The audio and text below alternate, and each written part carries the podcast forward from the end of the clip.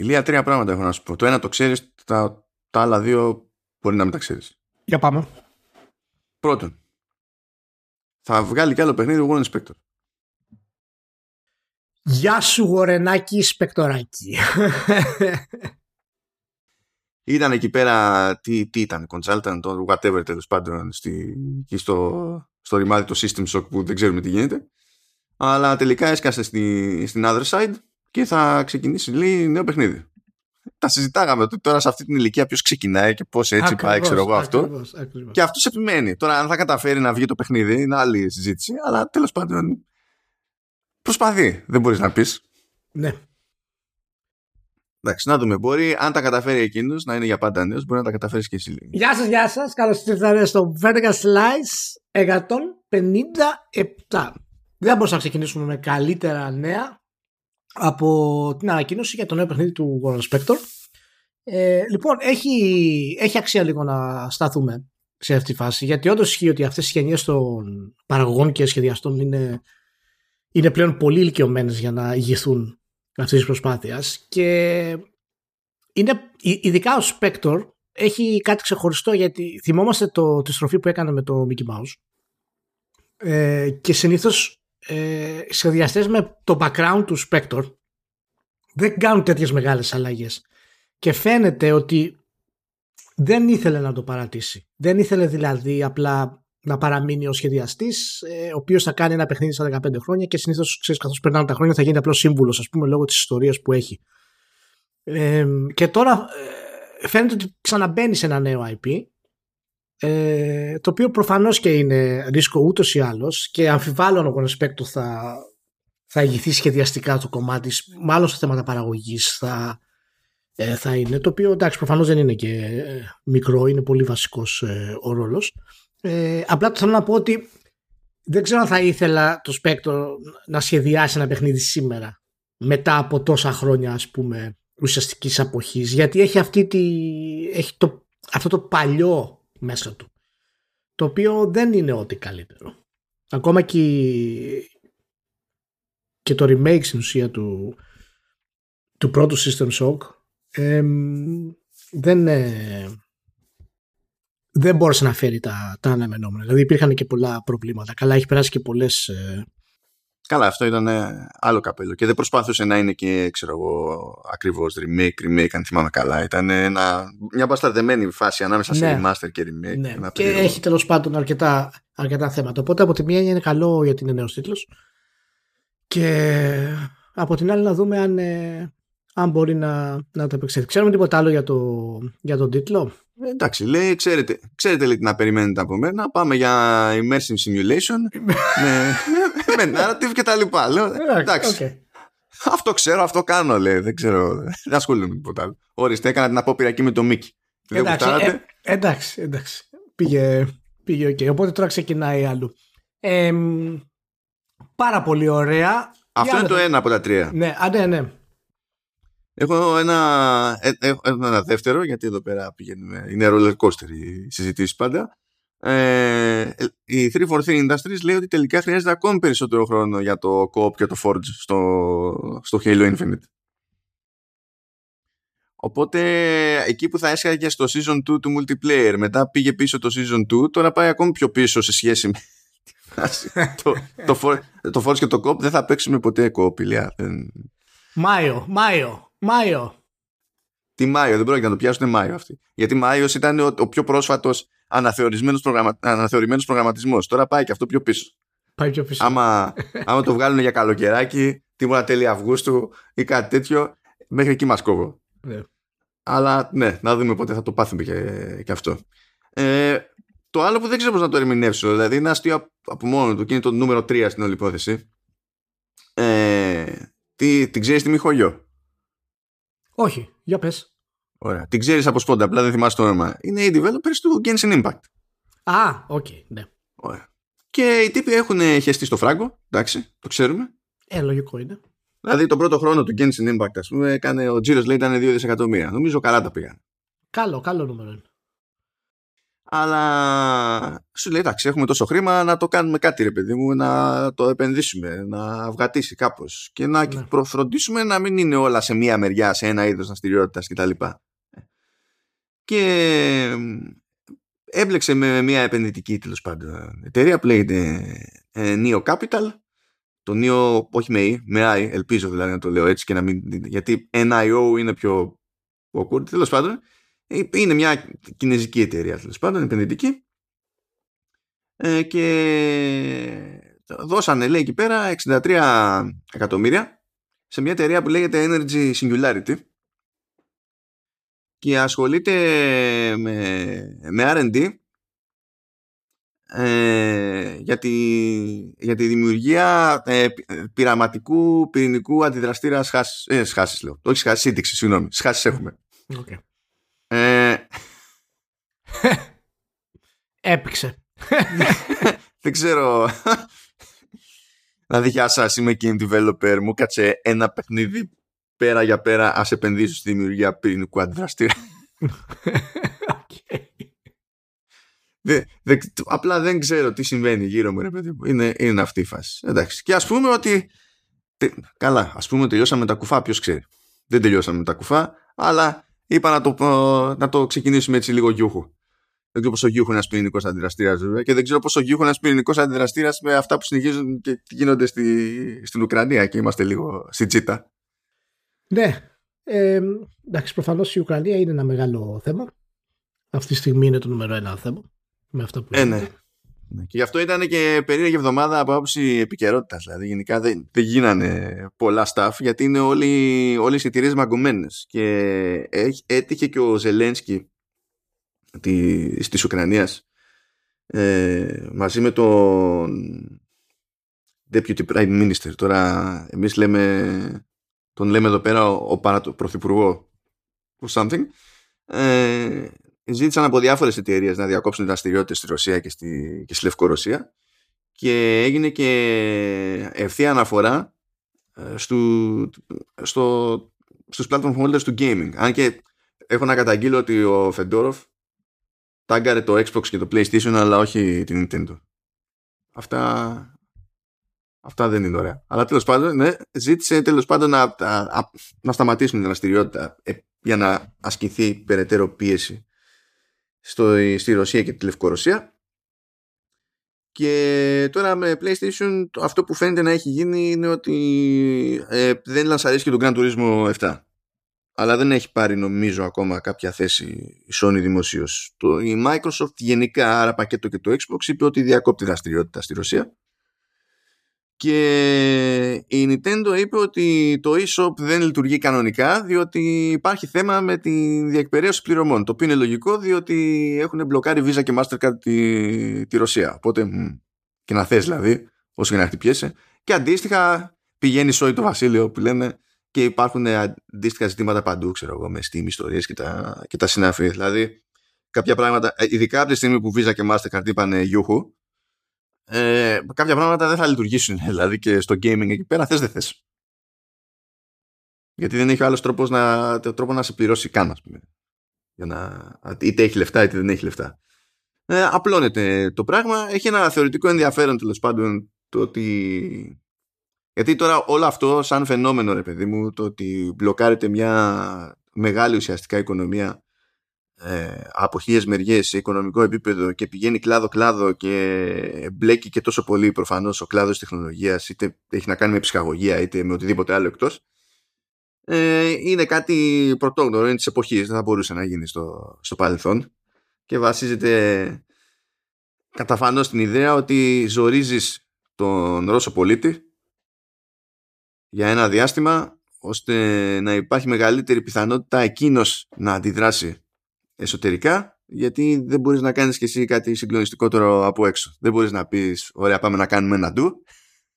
Υπάρχουν κάποια προβλήματα εκεί πέρα ακόμα και να θες δηλαδή και αυτό το... Ναι, να πούμε ότι και Activision Blizzard έκανε ανακοίνωση ε, και είπε ότι οι νέοι τίτλοι στην ουσία δεν θα πόλονται στη, στη Ρωσία ε, και αυτό σίγουρα είναι πολύ σημαντικό ε, κομμάτι της όλης αντίδρασης που μπορεί να έχουμε ως, ε, ως βιομηχανία. Και η CD Projekt είπε δεν πουλάω πλέον. Ναι, η CD Projekt είπε ότι η πρώτη βγήκε και είπε ότι δεν πουλάω. Είναι εντάξει και κοντά ας πούμε στην όλη διαδικασία και ξέρουν πολύ καλά τι, τι γίνεται. Ε, εγώ θα ήθελα να πω απλά μια, ε, μια παράκληση στο, σε όσους φίλους ε, ε, γράφουν και ε, μας ακούνε ας πούμε γενικά ε, το, το καταλαβαίνω την ανάγκη του να κάνουμε συναισθηματικά post ε, και λαϊκίστικες αναλύσεις ε, υπέρ του δέοντος και για την καταστροφή του πολέμου και το χάος του Πούτιν, του δικτάτορα και του τελειωμένου ας πούμε κτλ. Ε, τα οποία είναι όλα καλά και ωραία. Ε, απλά αυτά τα post ε, γενικά που κάνετε δεν βοηθάνε σε τίποτα. Παρά μόνο το δικό σου εγωισμό ε, ότι νομίζετε ότι κάνετε κάτι ιδιαίτερο ας πούμε. Είναι σταματήστε να τα κάνετε αυτά τα post. Σας το λέω με αγάπη.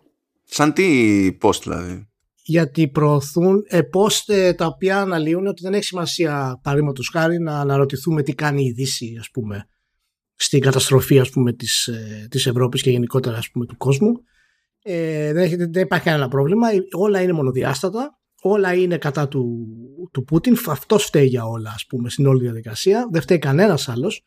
Και δεν πρέπει όχι μόνο απλά να πάρουμε άλλη θέση το οποίο εντάξει προφανώς δεν υπάρχει νόημα να πάρεις άλλη θέση όταν είσαι απέναντι στον πόλεμο. Αυτό είναι αυτονόητο. Αλλά η πολιτική θέση που μπορεί να πάρει κάποιος ε, θα πρέπει να ψάχνει πάρα πολύ καλά το τι έχει συμβεί ε, για να μπορέσει να πάρει και να μιλήσει μια θέση. Τα post λοιπόν αυτά που κάνουν ε, οι περισσότεροι προωθούν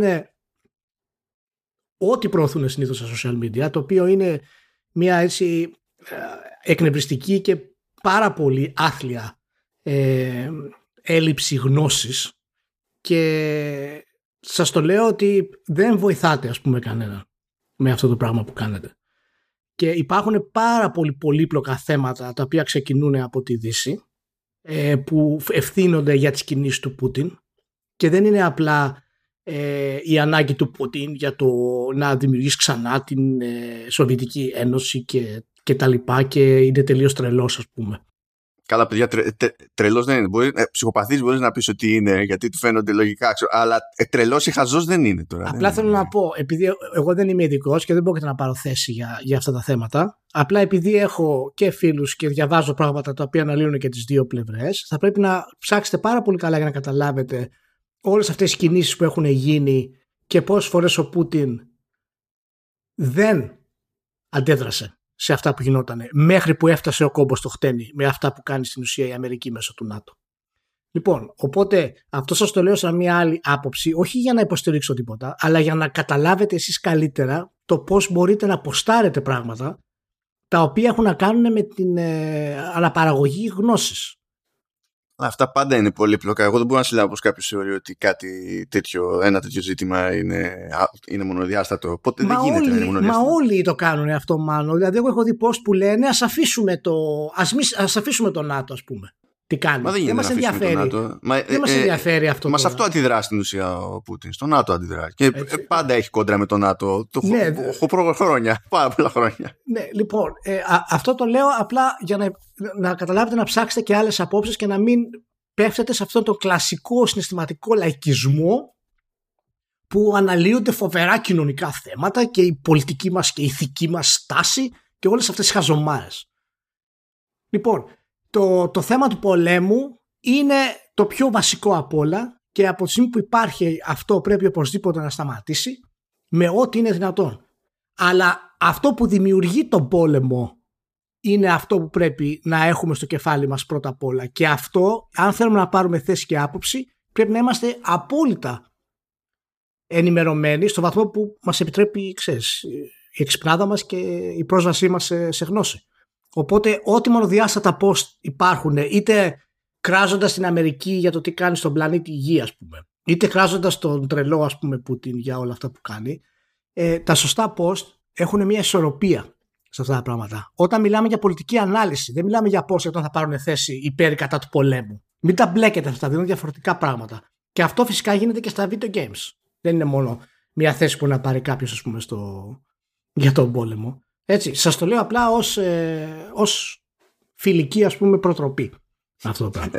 Εγώ δεν εστιάζω στο, στο, δεν είμαι ούτε στο ένα άκρο, ούτε στο άλλο άκρο. Είμαι κάπου μόνος μου στη μέση ως συνήθως και ενοχλούμε με το τι ύπνο και συστηματικό ύπνο έριξε η Ευρώπη που φαίνεται αδιανόητο. Δηλαδή, πιο πολύ έχω τσαντιστεί με τους Γερμανούς παρά με όλους τους υπόλοιπους από ένα σημείο. Στο πολιτικό λέμε της υπόθεσης. Ναι, εντάξει, σου λέω, εγώ δεν έχω γνώση να κρίνω για αυτό το πράγμα τι γίνεται, αλλά και γιατί ας πούμε υπήρχαν κάποιες αντιδράσεις και τα λοιπά, αλλά υπάρχουν πάρα πολλές θεωρίες ότι φυσικά και όλο αυτό ήταν υπολογισμένο να φτάσει. Ο, ήταν, υπο, ήταν υπολογισμένο, ήταν υπολογισμένο. Δηλαδή, ε, αν, αν τα βάλει, επειδή τουλάχιστον κάνω λόγω βίτσιου, κάνω ένα κόπο, παιδί μου, να διαβάσω ό,τι προλαβαίνω σχετικά για το background της όλης ναι. υπόθεσης.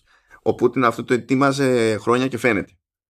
Γιατί δεν, ξυπ, δεν ξυπνάς μια μέρα και έχεις το μεγαλύτερο αποθεματικό σε συνάλλαγμα σχέση με οποιαδήποτε άλλη χώρα. Δεν ξυπνάς μια μέρα και ε, έχεις το, το μικρότερο ποσοστό χρέους επί του ΑΕΠ ε, οπότε όταν ξεφτιλίζεται το ρούβλι δεν σε ενδιαφέρει που θα, θα διπλασιάσει το επιτόκιο στις τράπεζες. Δεν θα έχεις ουσιαστικά. Δηλαδή αυτά όλα θέλουν, θέλουν προετοιμασία. Και, αυτή, τα, και αυτά τα καρογκεζλίκια που λέει ότι πάμε να αποστατικοποιήσουμε την Ουκρανία και να την απο, να, να ζεστοποιήσουμε και κάτι, κάτι τέτοιες μπουρδες έχουν να κάνουν όχι ε, ε, ακόμα και αυτό έχει μια δόση αλήθειας η οποία είναι απειροελάχιστη διότι χρησιμοποιεί ως αφορμή κάτι, μια φασιστική οργάνωση τύπου Χρυσή Αυγή ας πούμε που παίζει στην Ουκρανία και ε, είχαν θέματα από το 2014 γιατί από ένα σημείο και έπειτα ε, πήρε πολιτική αποδοχή από την Ουκρανία η οργάνωση αυτή. Και το χρησιμοποιεί ως, πάτημα ενώ είναι η μειοψηφία της μειοψηφίας. Το χρησιμοποιεί ο άλλος ως πάτημα φυσικά για να πει θα έρθω και θα τα διαλύσω ναι, ε, το θέμα είναι βέβαια ότι ο Πούτιν είχε προειδοποιήσει το, το ΝΑΤΟ να μην κάνει παραπάνω κινήσεις. Δύο προηγούμενες φορές το ΝΑΤΟ είχε κάνει επέκταση και ο Πούτιν δεν είχε κάνει τίποτα. Και η Αμερική έχει νόμο, συμφωνία, ότι δεν μπορεί μια δύναμη προσκύμενη σε κάποιον εχθρό που θεωρούμε εμείς εχθρό να συνορεύει με εμάς και να κάνει μαζί του συμμαχία. Έτσι, δηλαδή, εάν έρθει παραδείγματος χάρη, υπήρχε μια χώρα που συνόρευε με την Αμερική και αυτή η χώρα έκανε συμφωνία με τον Πούτιν, δεν θα το επέτρεπε αυτό η Αμερική. Αυτή τη στιγμή συμβαίνει το ίδιο. Και αυτό το πράγμα, η πίεση του ΝΑΤΟ ας πούμε, για να μπορέσει να πάρει ε, τη την, την Ουκρανία, το οποίο φυσικά αρνούνται το κάνουν επίσημα, αλλά από το 2014 γίνεται αυτό το πράγμα, στην πραγματικότητα. Έτσι. Ε, ο Πούτιν τους είχε προειδοποιήσει σταματήστε γιατί δεν μπορεί το ΝΑΤΟ να επεκταθεί στα σύνορά μου. Είναι πρόβλημα αυτό για μας, τους είχε πει. Λοιπόν, οπότε δεν έχει να κάνει με καμία δικαιολόγηση του πολέμου κτλ. Έχει να κάνει με πολιτική συζήτηση. Και αυτό έχει πάντα δύο μεριές, τουλάχιστον σε κάποιο βαθμό. Έτσι, λοιπόν, η, το επιχείρημα ότι ξεχνάμε τι κάνει η Δύση και η Αμερική, επειδή τώρα έχουμε πόλεμο κάπου, είναι το επιχείρημα το οποίο μας οδηγεί σε αυτό το πράγμα ξανά και ξανά. Και όσο τρελός και να είναι ο Πούτιν και να ευθύνεται για όλη αυτή την κατάσταση, υπάρχει και άλλο ζύγι από την άλλη μεριά. Το οποίο αν δεν το γράψουμε στο facebook, αν δεν το γράψουμε στο twitter, αν δεν το αναλύσουμε αυτό το πράγμα, το αφήγημα που θέλουν οι Αμερικανοί και το ΝΑΤΟ συνέχεια θα υπερισχύει, όπως και γίνεται. Και το αντίστοιχο γίνεται από τη μεριά της Ρωσίας, παιδί μου. Γιατί και αυτοί έτσι θα παίξουν. Σε αυτό βασίζονται. Σαφέστατα, σαφέστατα. Και φυσικά είναι πολύ χειρότεροι σε αυτό από τους Αμερικανούς και το ΝΑΤΟ. Γιατί το αφήγημα. Να πεις, που... επειδή περάσανε νόμο που λέει ότι άμα ε, λες πράγματα που δεν είναι πολύ ωραία για τη στρατιωτική επιχείρηση της Ρωσίας, θα παίζει φυλάκα. Ναι. το, το αφήγημα, το, το αφήγημα που περνάνε ότι απελευθερώνουμε τους Ουκρανούς, το οποίο φυσικά το πουλάνε στα νεαρά παιδιά που είναι στο στρατό και αυτά δεν μπορούν να έχουν κρίση σε αυτή την ηλικία. Όταν έχεις μεγαλώσει σε, αυτό το περιβάλλον, ε, προφανώς δεν του βγήκε και το αφήγημα που έκανε ο Πούτιν το έκανε γιατί ήθελε γρήγορα να κατακτήσει την, ε, την Ουκρανία, αλλά να την ελέγξει είναι άλλο πράγμα. Ε, για να την ελέγξει μια χώρα χρειάζεται αφήγημα. Δεν χρειάζεται δύναμη. Οπλική δύναμη. Λοιπόν, ε, θα βάλουμε στα link. Έχω ένα βίντεο το οποίο μου έστειλε ο φίλος ο Νίκο Παπακοσταντίνου, ο οποίος είναι έτσι σχετικά ειδικός με αυτά τα θέματα, ασχολείται πάρα πολύ. Και θα το βάλουμε στα link. Ε, είναι μια ομιλία με ενός ε, αναγνωρισμένου καθηγητή ε, του Cambridge ε, που αναλύει γενικά το τι συνέβη από την πιο αντικειμενική άποψη που έχει να κάνει και με το φτιάξιμο της Δύσης και πώς φτάσαμε ως εδώ. Να το βάλουμε, δείτε το, τουλάχιστον τα 20-25 λεπτά το οποίο απλά αναλύει το τι έχει συμβεί για να φτάσουμε ως εδώ. Μετά έχει και ερωτήσεις, απαντήσεις από φοιτητές και, και άλλους. Είναι ένας εξαιρετικός ομιλητής και αρκετά συγκεκριμένος σε αυτά που λέει και θα σας δώσει μια άλλη εικόνα, όχι διαφορετική για το ηθικό του πολέμου, που ακούω όλους τους ε, ηθικοϊπώτε. Μα πιο ηθικό του πολέμου, δεν υπάρχει. Έτσι. λοιπόν, ναι, ναι, και όλα να υποστηρίξουμε τώρα τους Ουκρανούς και κράζουμε τη χώρα μας που έστειλε τόσο λίγο στρατό και αυτό και πρέπει να στείλουμε παραπάνω κτλ. Μα εδώ πέρα, ποια χώρα μας; Εδώ βλέπουμε το ΝΑΤΟ που αρνείται να κηρύξει ε, no-fly zone πάνω από την Ουκρανία διότι ξέρει και του το, το, το, το, λέει ο Πούτιν ότι έτσι και το κάνετε, αυτό θα το θεωρήσω ε, ισοδύναμο κήρυξη πολέμου και μετά θα γίνει κακομοίρα. Εννοείται, εννοείται. δεν μπορείς να το κάνεις αυτό το πράγμα γιατί ήδη έχει φτάσει στα άκρα και τώρα επειδή ο Πούτιν στην ουσία ε, δεν μπορεί να κερδίσει τον πόλεμο. Τον έχει ήδη χάσει. Το μόνο που μπορεί να κάνει έτσι όπως είναι η κατάσταση είναι να, να πάρει ό,τι μπορεί. Και εάν αυτή τη στιγμή τον σπρώξεις ακόμα περισσότερο κάνοντας no flight zone πάνω από την Ουκρανία ε, και, και από την Ρωσία είναι, είναι τρελό. Δεν πρέπει να γίνει αυτό το πράγμα. Αλλιώς μετά θα έχουμε σύραξη παγκόσμια. Θα γίνει χαμός. Λοιπόν, τέλος πάντων, θα βάλουμε αυτό το βίντεο γιατί εντάξει, δεν, ε, όπως είπα, δεν είμαι ειδικός κι εγώ και να το. Να, ρίξετε μια ματιά. Αυτά. Λοιπόν, ωραία, αρκετά το βαρύναμε. Πάμε σε κάτι που είμαι ειδικός εγώ. Λοιπόν, θα γίνει τηλεοπτική μεταφορά του live action τέλος πάντων θα είναι η σειρά του Twisted Metal.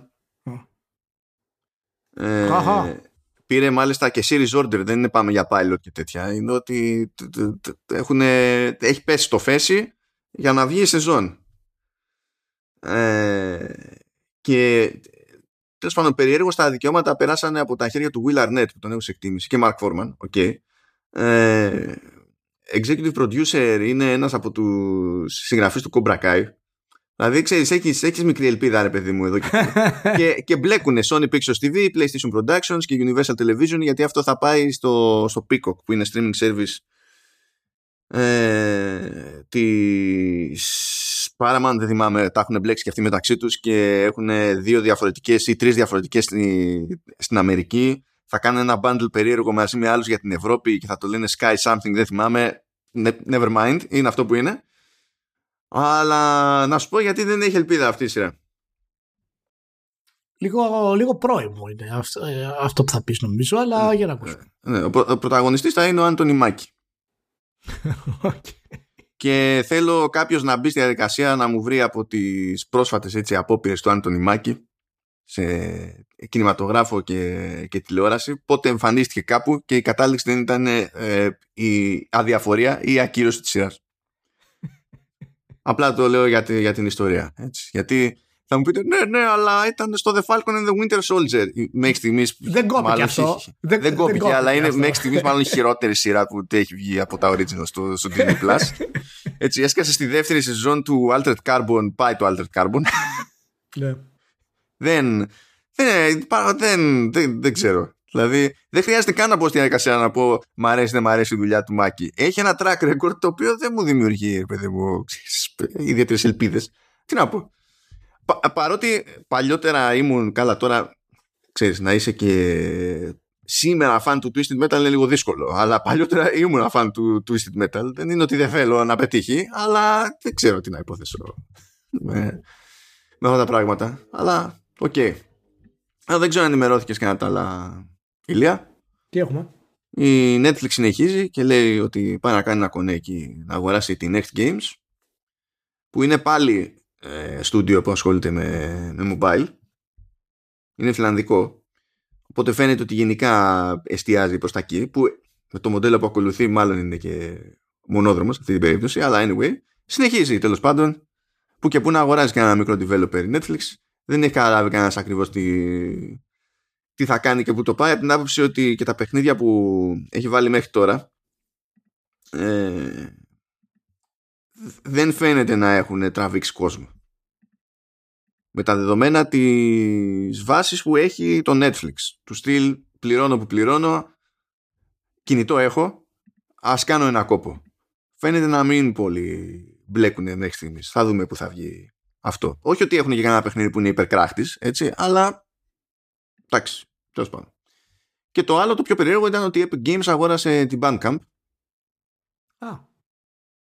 Το οποίο αυτό ήταν ε, λίγο πιο κουλό. Λίγο πιο κουλό διότι δεν ξέρεις τι να πρωτοϋποθέσει. Υποτίθεται ότι το Bandcamp θα συνεχίσει να λειτουργεί ως υπηρεσία ε, που φανταστείτε ότι είναι μια πλατφόρμα στην οποία μπορεί κάποιος να κάνει self-publish συνήθως χωρίς royalties κτλ. Χωρίς να μεσολαβήσει publisher ε, τη, τη μουσική του.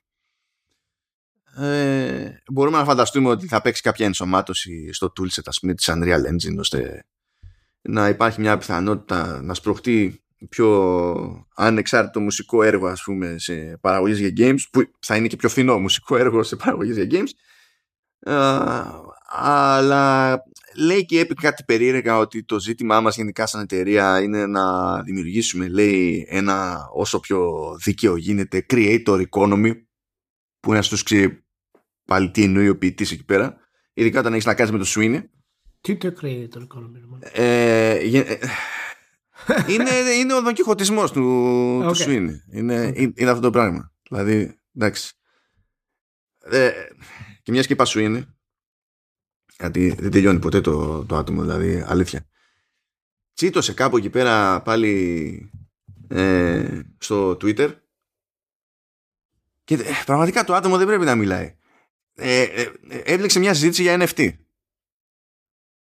Και πηγαίνει και γράφει ότι υποστηρίζω, λέει, το δικαίωμά σου να ε, αρνηθείς, λέει, να αγοράσεις παιχνίδια με NFTs αλλά δεν υποστηρίζω το υποτιθέμενο δικαίωμα κανενός να εμποδίσει όλους τους, game, όλους τους άλλους gamers να αγοράσουν παιχνίδια με NFTs. Δηλαδή τώρα και έκανε zero win στο hardon που έχει για την ελεύθερη αγορά και νομίζει ότι ε, ελεύθερη αγορά σημαίνει παντού και πάντα απόλυτη ελευθερία. Και ότι δεν πρέπει να περιορίζουμε τίποτα. Ότι πρέπει να τα αφήσουμε η αγορά να το ρυθμίσει μόνη της. Δεν ξέρω σε ποιο πλανήτη είσαι. Δηλαδή, ε, έχει την εντύπωση ότι η Αμερικανική αγορά πούμε, είναι αρρύθμιστη. ή κάτι. Ε, γενικά, οριζοντίως ή καθέτος.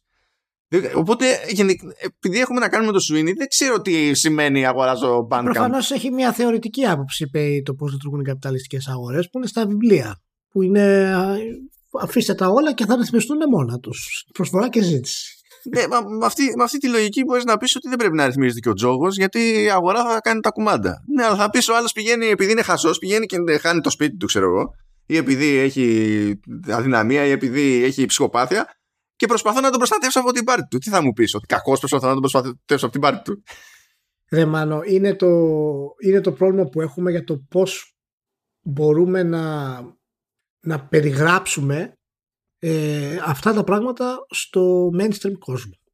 Δηλαδή, πρόκειται για τζόγο; OK, okay, πρόκειται για τζόγο. Έχει κηρυχθεί ότι είναι τζόγος, έχει νομιμοποιηθεί, ας πούμε, αυτό το πράγμα; Όχι. Γιατί δεν έχει νομιμοποιηθεί, Γιατί καταλήγουμε πάντα σε αυτό που έχουμε το αιώνιο πρόβλημα, ότι δεν έχουμε κάποια οργάνωση πίσω από αυτά τα πράγματα. Παραδείγματος χάρη, εάν βγει ένα παιχνίδι και θέλουν να βγάλουν ομάδα στο NBA ένα παιχνίδι το οποίο χρησιμοποιούν NFTs, πρέπει να περάσει από το commissioner. Από το silver για να γίνει αυτό. Δεν, δεν μπορείς να πας να κάνεις ό,τι γουστάρεις. Εφόσον αφορά αυτό που είσαι. Και σίγουρα δεν μιλάω ότι έχουμε το ίδιο πράγμα και σαν ε, στήσιμο με το NBA ως βιομηχανία.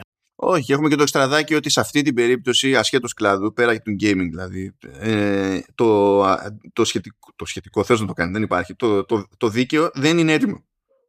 Ναι, ναι, χρειαζόμαστε χρόνο για αυτό το πράγμα και δεν χρειαζόμαστε δηλώσεις οι οποίες να δημιουργούν πρόβλημα και ακόμα περισσότερο πέρδεμα, δηλαδή ακόμα περισσότερη πόλωση σε αυτό το πράγμα. Ε, φαίνεται ότι επειδή υπάρχει τόσο μεγάλη αρνητική στάση απέναντι από τα NFTs ε, και από το κοινό και από το τύπο, ε, πραγματικά ίσως αυτή τη φορά να είμαστε στο σημείο που πρώτα θα περάσει η νομοθεσία και μετά θα ισχύσει μια χαζομάρα. Ενώ με τα microtransactions και τα loot boxes έγινε το ανάποδο. Πρώτα δηλαδή φάγαμε ό,τι χειρότερο μπορούσαμε να φάμε και μετά καταλάβαμε ότι πρέπει να το ελέγξουμε. Από αυτή την άποψη θέλω να πιστεύω ότι έχουμε οριμάσει λίγο. Γι' αυτό άνθρωποι σαν το Sweeney πρέπει να προσέχουν πολύ ε, τι θέση παίρνουν για αυτό το πράγμα. Πέτυχα κάπου εντωμεταξύ κάποιες Εντάξει, ανεκδοτολογικό τώρα είναι αυτό, αλλά πέτυχα κάποιους τύπους σου λέει, παιδί μου, ότι πήγα να πιάσω δουλειά. Είμαι, είμαι developer και έφυγα από μια εταιρεία και κοίταζα να πάω σε άλλη εταιρεία. και σε κάποιες λέει περιπτώσεις που έχουν αποφασίσει ότι στην εταιρεία θα ασχοληθούν με blockchain, NFTs κτλ. Ε, κοιτάζουν να μην στο πούνε νωρίς στο interview. Και στο πετάνε στη διαδρομή. Ναι. Γιατί έχουν πάρει χαμπάρι ότι ο κόσμος κλωτσάει και προτιμάνε να χρεωθούν το, ότι σε εξαπατούν στο interview και άμα φυσικά αντιδράσεις μετά, σου λέει όταν εγώ τσίτωσα, ξέρω εγώ, προσπαθούσαν να μου πούνε ότι εγώ δεν έχω καταλάβει και ότι είναι το μέλλον και τα λοιπά. Και θα του πεις, τι interview είναι αυτό, τι σουρεάλ. τι είναι αυτό που συμβαίνει; Λες, αν μπαίνει στη διαδικασία αυτός που υποτίθεται ότι έχει το hardware με blockchain και σου κρύβει ότι έχει το hardware με blockchain και ότι με αυτό θα μπλέξεις ως εργαζόμενος στην εταιρεία του, το κρύβει για όσο περισσότερο μπορεί αλλά ταυτόχρονα θέλει να υποστηρίζει ότι είναι ε, ό,τι καλύτερο υπήρξε ποτέ, ό,τι πιο ενδιαφέρον και εσύ δεν ξέρεις, αυτά δεν πάνε μαζί. Γιατί η πρώτη κίνηση δείχνει ότι έχει πάρει χαμπάρι ότι θα φάει μούτσα, κατά πάσα πιθανότητα. Και η δεύτερη κίνηση δείχνει ότι δεν μπορεί καν να συλλάβει γιατί θα έτρωγε μούτσα. δηλαδή δουλευόμαστε. Το ίδιο άτομο, ξέρω εγώ, ο ίδιος εργοδότη. Ναι. Εντάξει, είναι λίγο. Εντάξει. Mm. Πάντως, ε, μιας και μιλάμε για, για Surreal, ε, η εβδομαδιαία μου ενασχόληση με το Facebook Έλα, έλα. Ε. Και τα social με, με έφερε στο σημείο να αναρωτηθώ ε, εάν το Elden Ring είναι mainstream. Ε, ένας φίλος ε, επέμενε ότι το Elden Ring είναι mainstream. Επειδή προφανώς έχει προωθεί με το παιχνίδι τώρα και επειδή του παίζουν πολύ περισσότεροι games και κάνει τρελές πωλήσεις, είναι mainstream. Οπότε προσπαθούσα να του εξηγήσω ότι mainstream δεν είναι το Elden Ring. Mainstream είναι τίτλοι σαν το Fortnite. Και το Call of Duty και αυτά. Και, και Minecraft και το Pokemon και το Minecraft και τα λοιπά. Και του είπα μάλιστα ότι ακόμα και ίσως το Call of Duty που είπες μπορεί να μην θεωρηθεί τυπικά mainstream. Εάν θέλουμε, γιατί δεν το ξέρει ε, ο πατέρας μου και να πάει να το πάρει, ας πούμε. Ενώ τα Pokemon τα έχουν ακούσει όλοι. Όχι, εντάξει, αλλά είναι. Δηλαδή, όταν μαζί με το Assassin's, ας πούμε, είναι από τα παιχνίδια που το 30% κατόχων κονσολών τα παίζουν. Ε. Ναι, ναι, αυτό είναι το concept. ότι για να μπορέσει να βγάλει νόημα σε αυτό, είναι ότι πρέπει να να καταλάβουμε τι είναι mainstream. Το mainstream δεν είναι το παίζουν όσοι είναι gamers. Αυτό δεν είναι mainstream, είναι ψίχουλα. Αυτό σε σύγκριση με, με το πραγματικό κοινό που υπάρχει εκεί έξω. Mainstream είναι έχω βιβλία, έχω σειρές, έχω κουκλάκια. Το ξέρει η μάνα μου, το παίρνει στο παιδί της. Αυτό είναι mainstream πραγματικό. Mainstream είναι Madonna. Δεν είναι η Radiohead. Π.χ. άσχετα είναι η Radiohead έχουν 40 εκατομμύρια πωλήσει δίσκων. Α πούμε. Και η όλη διαδικασία σε αυτό ήταν ότι δεν είναι, είναι, κατέληξες τουλάχιστον να καταλάβει ότι mainstream μέσα στο κοινό των gamers. Αυτό μπορεί να το πεις π.χ. Για το, για το Elden Ring, ναι. Για το Elden Ring, αν το περιορίσεις το, το pool, ναι. Είναι πραγματικά ε, στο κοινό των games έχει ανέβει πάρα πολύ. Αυτό ήταν. Και το άλλο που ήθελα να προσθέσω, Όμανο, ε, είναι ότι εάν πεις ότι το Final Fantasy 14 έχει καλό γράψιμο, δεν χρειάζεται να δικαιολογήσει το λόγο που έχει καλό γράψιμο εάν ρωτήσεις εμένα γιατί δεν μου αρέσει. Ναι, αυτό εντωμεταξύ είναι σε μια, σε μια συζήτηση για το γράψιμο σε Final Fantasy μετά την εποχή Σαγκακούτσι λόγω Νομούρα που αυτό περιορίζει αυτόματα το scope σε οτιδήποτε δεν είναι MMO Final Fantasy που είναι εξαίρεση έτσι κι αλλιώς αλλά για κάποιο λόγο πήγε εκεί η κουβέντα. Πρέπει να συλλάβετε, άμα θέλετε να συζητήσετε με κάποιον και υποστηρίζετε κάτι, δεν χρειάζεται να το δικαιολογήσετε, παιδιά. Αρκεί να τον ρωτήσετε αυτό γιατί δεν δικαιολογεί αυτό που λέει. Ναι, καλά, έτσι. έτσι Προφανώς. Εσείς δεν χρειάζεται. Άμα πείτε ότι εμένα μου αρέσει αυτό και σας πει άλλο γιατί σας αρέσει, ποιος είναι ο λόγος, ε, θα το πείτε δεν έχω. Δεν μα, μα έτσι πάει, υποστηρίζεις εσύ κάτι; δηλαδή, πώς να σου πω, ε, κατηγορείς εσύ τον άλλον για κάτι, εσύ πρέπει να εξηγήσεις γιατί τον κατηγορείς. σε κατηγορεί εκείνος για κάτι, εσύ πρέπει να εξηγήσεις γιατί σε κατηγορεί. Είναι έτσι πηγαίνουν αυτά. Είναι, είναι, είναι φοβερό. Είναι, είναι σάγκια καταστάσει. Λοιπόν, είναι, είναι φοβερό. Ε, ναι, και όλο αυτό φυσικά έμπλεξε και την κουβέντα για τα remake του Final Fantasy 7 φυσικά και όλα αυτά τα συναφή, γιατί ο φίλος αυτός είναι πολύ υπορωμένος στο Final Fantasy. Και επειδή δεν μπορεί να εξηγήσει γιατί είναι καλό το γράψιμο στο Final Fantasy 14, άρα δεν μπορεί να εξηγήσει γιατί είναι κακό το Final Fantasy 7 remake ας πούμε στο γράψιμο, ε, συνέχεια με ρώταγε, εγώ σε ρώτησα να μου πεις. Ενώ κανένας δεν είχε μιλήσει για το Final Fantasy 14, μόνος το ότι έχει καλό γράψιμο. λοιπόν, αυτά τα, Είδες, σου φέρνω ωραία σφινοπότηρα, τικ τικ, μέσα για να, είσαι, να σε κρατάω σε γρήγορση. Ναι, εντάξει, αλλά να σου πω, κάπου, κάπου βαράς και εσύ Σούζα. Δηλαδή, έχει, έχει δίκιο ο, ο, ο Ασημάκης, που εγώ θα λέω για πάντα Σπασιμάκη από το Σπύρο Ασημάκη. Σπασιμάκη. Ναι, εγώ να το λέω Σπασιμάκη, sorry. έχει, έχει, έχει δίκιο όταν λέει ότι ειδικά με τέτοια χρονική απόσταση αναγκαστικά όταν θα βγει ένα remake θα το αντιμετωπίσεις ως, ως ξέχωρο προϊόν. Η σύγκριση με το source material είναι κάτι που θα κάνεις γιατί είναι λογικό να το κάνεις και πρέπει να το κάνεις αλλά το κάνεις επειδή το ξέρεις. Η αγορά στην οποία έρχεται το remake ε, ξέρει περισσότερο το hype για το Final Fantasy VII το original παρά το, το ίδιο το παιχνίδι που είναι από τόσα χρόνια πίσω και δεν παίζεται ξέρω εγώ και τα λοιπά. Δεν κατάλαβες, αυτό έλεγα εγώ. Αυτό λέω εγώ. Ότι το, το τι γίνεται τώρα δεν επηρεάζει το κλασικό χαρακτήρα του. Όχι, σε αυτό συμφωνώ, σε αυτό συμφωνώ. Η διαφωνία μου είναι στο αν αντιμετωπίζουμε, αν, αν μπαίνουμε στη διαδικασία τελικά, όταν έρθει η ώρα στα, και πέσει στα χέρια μας το remake, ρε παιδί μου. Δεν το κάνεις, δεν το αντιμετωπίζεις. Ε, αυτό είναι αποτυχία του κριτικού εκείνη την ώρα. Ναι, μα, μα, μα, μα, αυτό είναι και το θέμα μου. Δηλαδή, δεν το, αυτό δεν το αντιμετωπίζεις ως καινούριο προϊόν. Γιατί άμα το αντιμετώπιζες στο remake ως καινούριο προϊόν, θα έπρεπε να το βάλεις τρία. Γιατί δεν, έχει, δεν βγάζει κανένα νόημα στο story του άμα δεν ξέρεις τους χαρακτήρες. Εντάξει, ε, ε, εντάξει, δεν είναι και για τρία. Εντάξει, λες τουλάχιστον στα γραφικά κάνανε, δουλειά οι άνθρωποι. Βάλει τέσσερα κι εσύ. Oh. ναι, μα, μα, θα έπρεπε, ναι, αν, βγει, αν έβγαινε άλλο παιχνίδι χωρίς να ξέρουμε τους χαρακτήρες, το οποίο να, να μην βγάζει κανένα νόημα στην ουσία έτσι, ε, θα του βάζαμε τρία. Δεν θα έχει κανένα νόημα. Θα ήταν απλά κάτι. Το οποίο είναι 6 ώρες το παιχνίδι. 6, ε, συγγνώμη. Είναι 30 ώρες, είναι οι, οι πρώτες ώρες, 6-7 ώρες του, στον πρόλογο, ας πούμε, και στο, στο πρώτο κεφάλαιο. Ε, αυτό θέλω να σου πω ότι αναγκαστικά παιχνίδια σαν αυτό δεν μπορείς να τα κρίνεις χωρίς να λάβεις υπόψη σου το background. Γιατί αλλιώς, άμα τα έκρινες σήμερα, έτσι όπως βγαίνουν, δεν γίνεται. Τα κρίνεις λέγοντας ότι Α, ξέρουμε τους χαρακτήρες, άρα αλλάζουν αυτά τα πράγματα και γίνεται η τούμπα. Αυτό δεν έχει να κάνει με το, με το, ξέρεις, το πρόβλημα το remakes, έχει να κάνει με το, το ότι ακόμα δεν ξέρουμε πώς να κάνουμε κριτική σε αυτά τα remakes, που είναι για μένα το, το μεγάλο μου πρόβλημα σε αυτό το πράγμα. Αλλά τέλος πάντων, αυτό ήταν έτσι παρεμφεντικό. Αλλά σίγουρα πρέπει να το κρίνεις με τα σημερινά. Δεν το συζητάμε. Ναι, μα, μα δεν γίνεται. Δεν έχει νόημα να το κρίνεις με το τότε. Δηλαδή το κάθε τι στη, στην ώρα του. Γιατί με αυτό, με αυτό το σκεπτικό, ας πούμε, δηλαδή, άμα το κρίνεις με βάση το τότε, αν το κρίνεις με βάση το τότε, θα πεις ε, το σύστημα μάχης που έχει τώρα είναι 100.000 φορές καλύτερο από το σύστημα μάχης που ναι, είχε ναι. το 97. Άρα ναι. είναι υπερπέχνητο. Δεν πήγε, τι γίνεται. Το, μα το πρόβλημα είναι ότι λέμε ότι α, το σύστημα μάχης είναι καλύτερο και πιο διασκεδαστικό, αλλά δεν μας νοιάζει γιατί το γράψιμό του είναι άθλιο, γιατί είναι κλασικό παιχνίδι. Καταλαβες. Επιλέγουμε δηλαδή στην κριτική το τι θέλουμε να, ξέρεις, να, να βαθμολογήσουμε παραπάνω ή παρακάτω ανάλογα με το τι μας συμφέρει σε αυτό το πράγμα. Και αυτό το πρόβλημα υπάρχει μέσα στον πυρήνα των remakes το πρόβλημα αυτό. Δεν έχει να κάνει απλά με τους κριτικούς, είναι και στον πυρήνα του remake υπάρχει θέμα. Λοιπόν, προχωράμε. Εντάξει, εγώ πιστεύω ότι πιο πολύ το θέμα είναι με τη μεριά των κριτικών σε αυτή την περίπτωση. Εντάξει, OK. Okay. Προσπαθώ να το κάνω πιο όμορφο.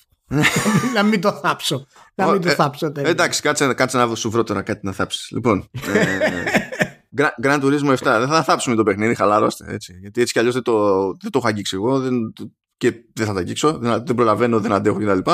Ο Ηλίας δεν ξέρω αν θα τα αγγίξει. Όχι, θα τα αγγίξεις, δεν νομίζω. Δεν προβλέπεται.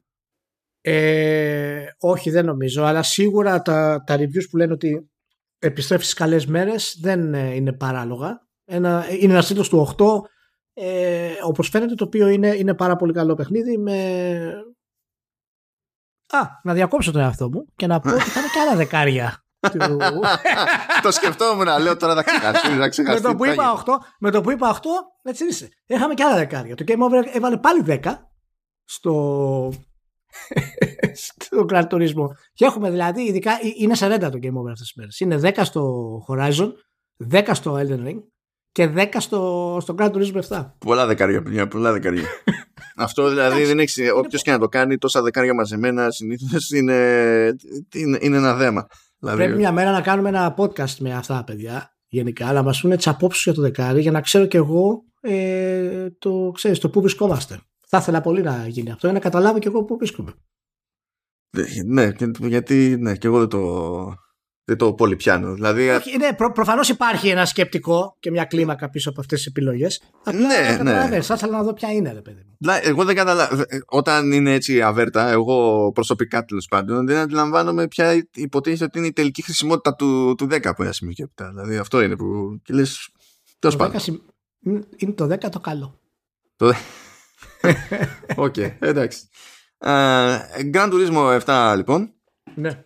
Ε, τώρα όταν ήταν το παιχνίδι στη φάση του, του review όπως συμβαίνει σε τέτοιες περιπτώσεις δεν λειτουργούσαν τα microtransactions και τώρα λειτουργούν τα microtransactions.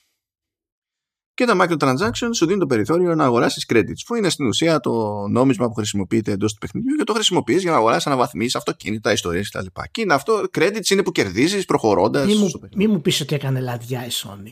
Μη μου το πας εκεί. Ηλία τώρα πρόσεξε να δει. Δεν είναι η πρώτη φορά που σου πουλάει αυτοκίνητα ναι, με φράγκο. Έτσι. Το ναι. έκανε και στο Sport. Ναι. Μπορούσες να πας να αγοράσεις μεμονωμένο αυτοκίνητο, ξέρω. Mm-hmm. Και ανάλογα τώρα με την περίπτωση, γιατί παίζουν και ιστορίες με δικαιώματα και διάφορα τέτοια χαζά, ε, στο Sport ένα αμάξι πήγαινε από 1 μέχρι 5 ευρώ. Τώρα επειδή δεν μπορείς να πας να αγοράσεις κατευθείαν αμάξι, αλλά πρέπει να αγοράσεις credits για να αγοράσεις αμάξι, ε, οι ισορροπίες αλλάζουν. Ε, π.χ. μια Porsche που στο Sport είχε 3 ευρώ, στο, στο Grand Turismo 7 μέσα στο παιχνίδι υποτίθεται ότι κοστίζει 3 εκατομμύρια credits και επειδή δεν μπορείς να αγοράσεις κατευθείαν τα μάξι πρέπει να αγοράσεις έστω ή να κερδίσεις έτσι αλλά έστω ότι δεν θες να περιμένεις και θες να αγοράσεις 3 εκατομμύρια credits για να πάρεις συγκεκριμένη Porsche αυτό μεταφράζει 40 και υπάρχουν υποτίθεται και πιο ακριβά αυτοκίνητα και πιο φθηνά προφανώς έτσι και ξέρω εγώ η πρώτη σκέψη μου έρχεται ότι παιδιά αυτό δεν είναι, δεν είναι ωραίο να συμβαίνει. δεν, είναι, δεν, είναι το, δεν είναι και το καλύτερο. ναι. δηλαδή, ενώ μπορώ, θα μπορεί να βγει κάποιος και να πει ότι κοίταξε να δεις, αυτός που δεν γουστάρει να μπει στη διαδικασία να κερδίσει ό,τι είναι να κερδίσει in-game, παίζοντας, οδηγώντας, μαθαίνοντας και τα συναφή, καλά θα κάνουν και θα το δαγκώσουν. Μπορεί να, να πει κάποιος και το, μπορεί να το πιάσω, ρε παιδί μου, αυτό το σκεπτικό. OK. Okay.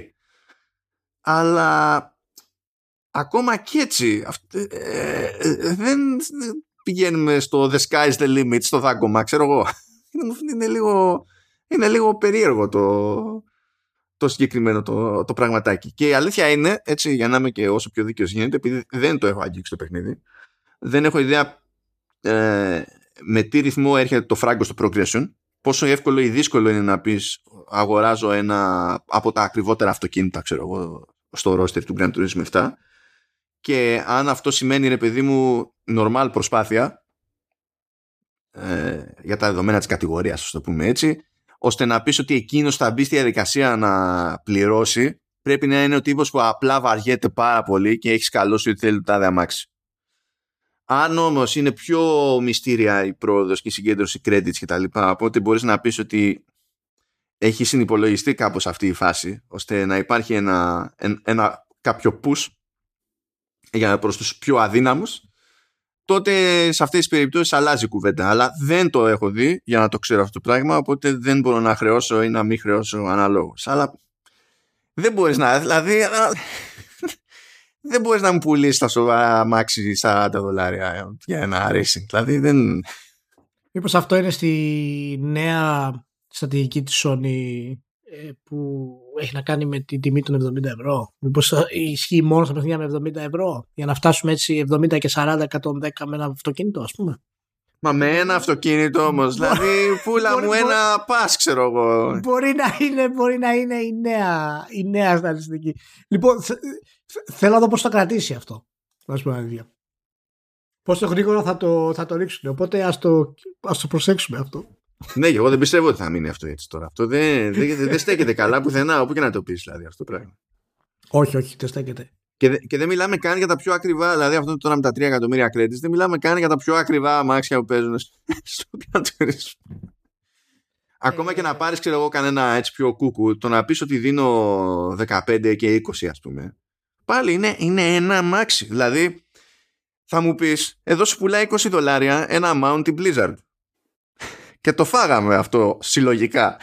Ακόμα εκεί είναι. Ναι, ναι. Δεν ξέρω τι να πω.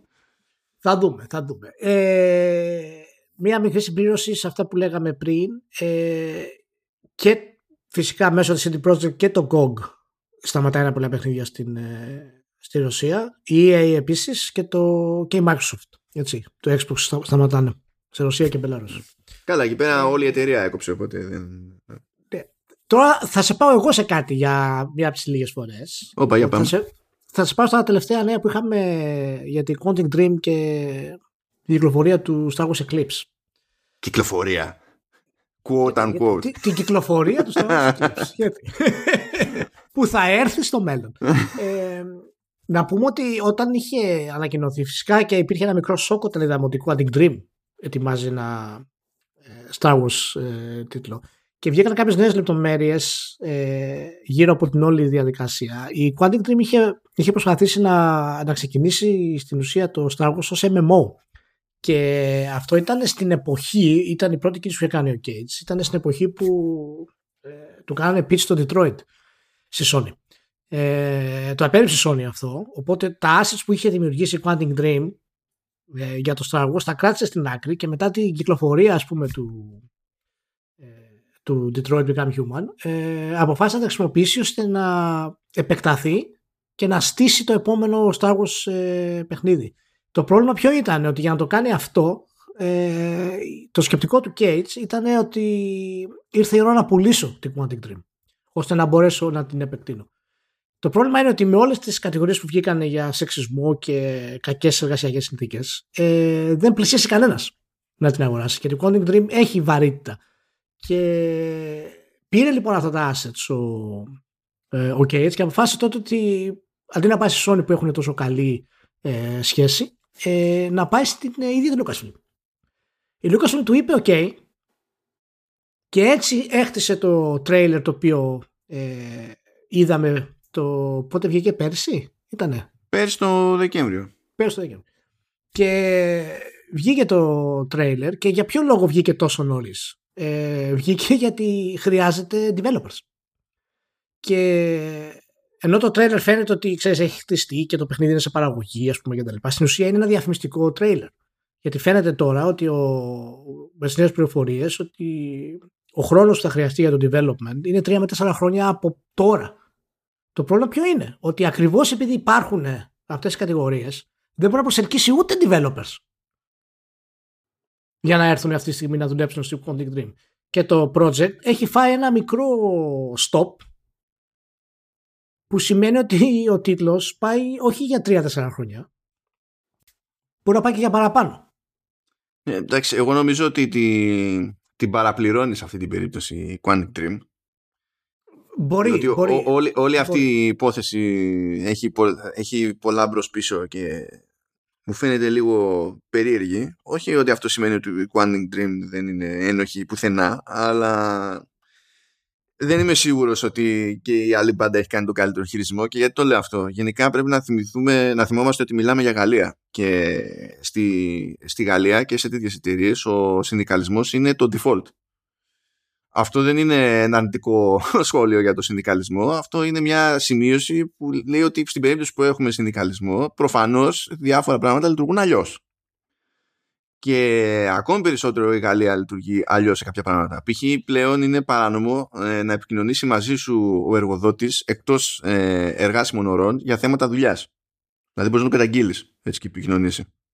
Και είναι για δουλειά και όχι για να σου πει κανένα ανέκδοτο, ξέρω εγώ. Που αυτά τα πράγματα δεν ισχύουν αλλιώς και έχουν ε, με τα καλά και τα θετικά και τα αρνητικά πώς συνήθως σε οτιδήποτε τέλος πάντων ε, η σχετική συνδικαλιστική δραστηριότητα είναι πολύ πιο έντονη στη Γαλλία οπότε φαντάζομαι ότι οποιοδήποτε τέτοιο πρόβλημα μικρό ή μεγάλο είναι πιο εύκολο να έχει μεγάλο αντίκτυπο μετά όταν προσπαθείς να κινηθείς σαν εταιρεία.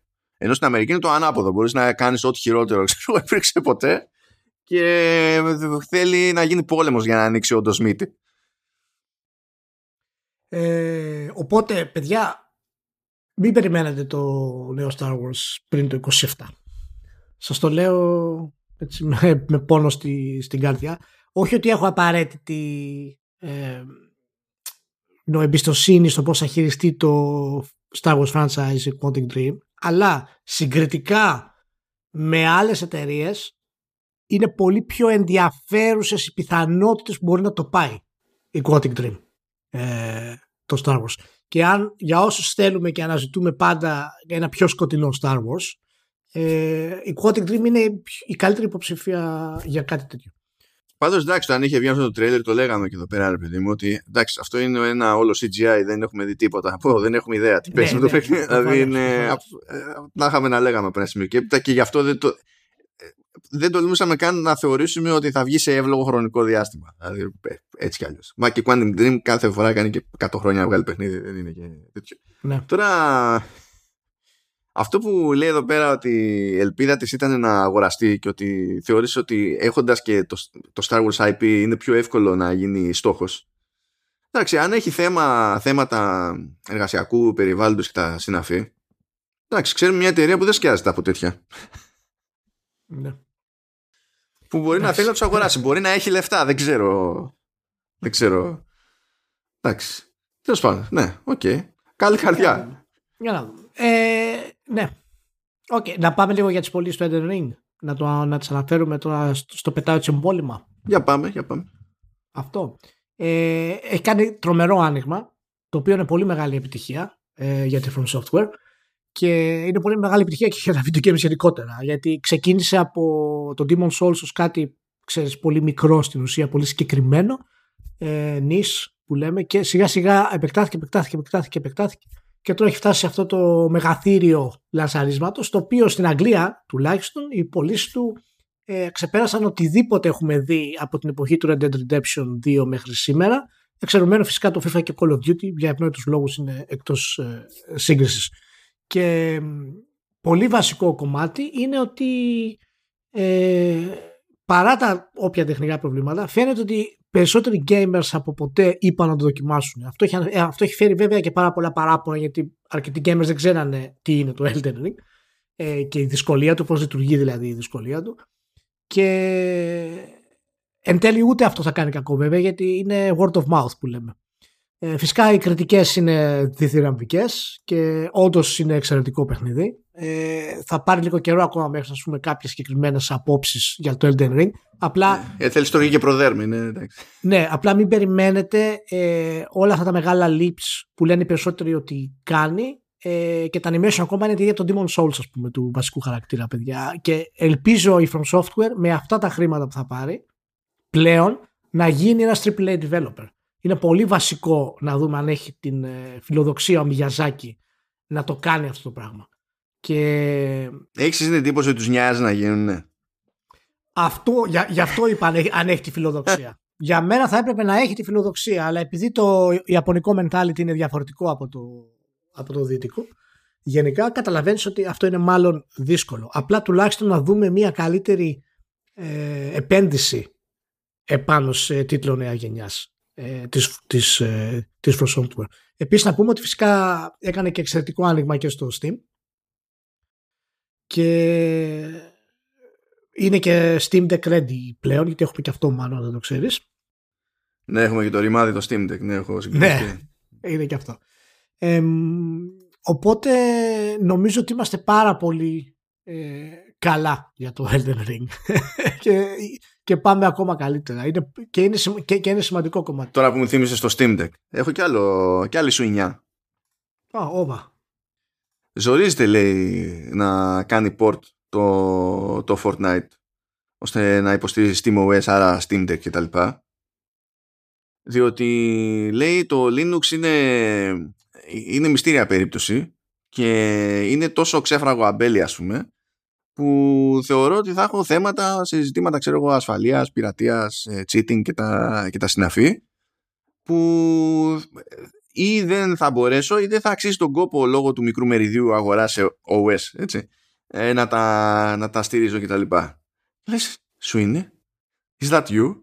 Μόλις παραπονέθηκες για το ότι, ε, το ότι παρά είναι κάτι open μπορεί να είναι πρόβλημα για την πάρτι σου και ταυτόχρονα παραπονιέσαι ότι όλα παρά είναι closed down, σου είναι ε, άσε σου είναι Εντάξει, εντάξει, έτσι πάει. Και τώρα επειδή έχουμε κάνει πολύ ωραίο, το έχουμε κάνει σαν λίγο ρησπίτσα, τη νέα ταινία του Πολ Τόμας Άντερσον. Ε, πετάμε Όχι, πετάμε όχι, δηλαδή λίγο ντροπή. τυράκι, λίγο πάπρικα, λίγο κρεμμυδάκι. Από πάνω έχουμε διάφορα νέα. Σε- Θέλω να σας ενημερώσω μάλλον ότι και ο George R. R. Martin χάρηκε με τις πωλήσεις του Elden Ring. Και του πόσο καλά. όχι ρε, και φάνηκε αυτό μέσα από το μουσι Ναι, ναι, ναι, το, έ- το έγραψε στο blog του. Χάρηκε και ο Μάρτιν για αυτό το πράγμα. Ε, τι θα έλεγε πια.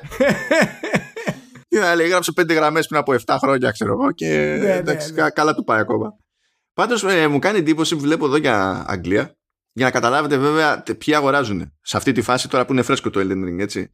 Λέει ότι από τις πωλήσεις που έγιναν, το 32% ήταν για PS5, 30% για PC και 29% για Xbox, ό,τι και αν σημαίνει αυτό, δεν βλέπω διευκρίνηση, και 9% για PS4. Δηλαδή είναι αυτή τη στιγμή αγοράζει αβέρτα Elden Ring ο, ο, ο ορισμός του hardware και early adopter ταυτόχρονα. Ναι.